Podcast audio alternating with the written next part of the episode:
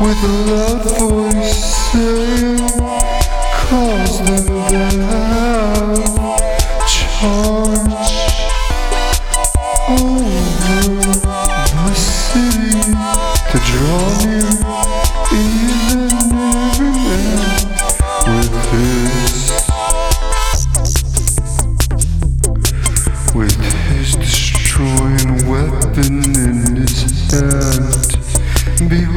six men came from the way of the higher gate, which lieth toward the north, and every man a slaughter weapon in his hand.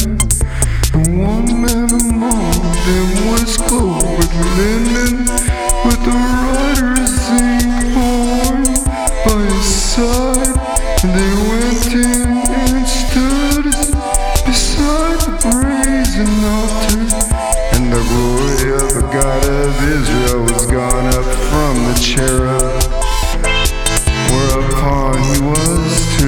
threshold of the house, and he called to the man clothed with linen, which had the writer's inkhorn by his side. And the Lord said unto him, Go through the midst of the city, through the midst of Jerusalem, and set a mark upon the foreheads of the men that sigh and that cry for all the abominations that be done in the to the others he said in mine hearing go after him to and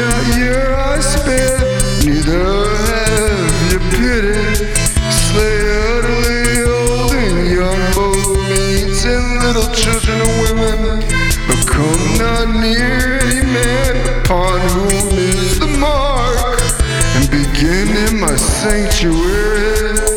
Then they began at the ancient men which were before the house, and he said unto them, Defile the house, fill the courts with the slain, go ye forth.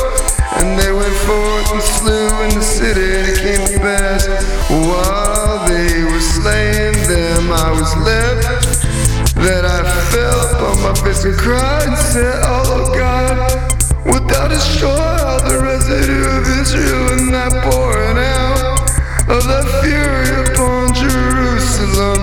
Then said he unto me, The iniquity of the house of Israel and Judah is exceeding great, and the land is full of blood, and the city full of perverseness. For this is the Lord has forsaken the earth, and the Lord sees not, and has for me also mine, I shall neither will I pity, but I recompense the way upon the head.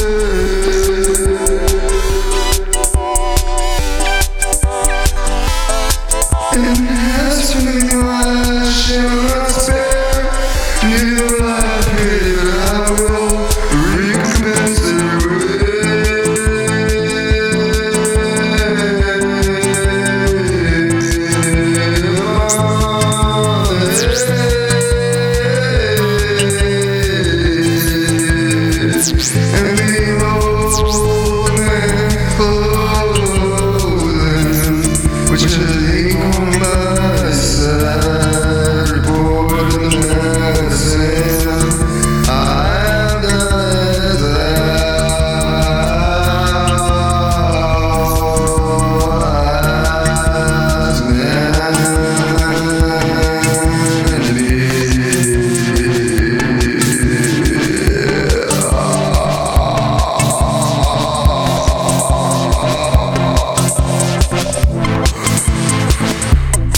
Oh, I see the Lord is forsaken here.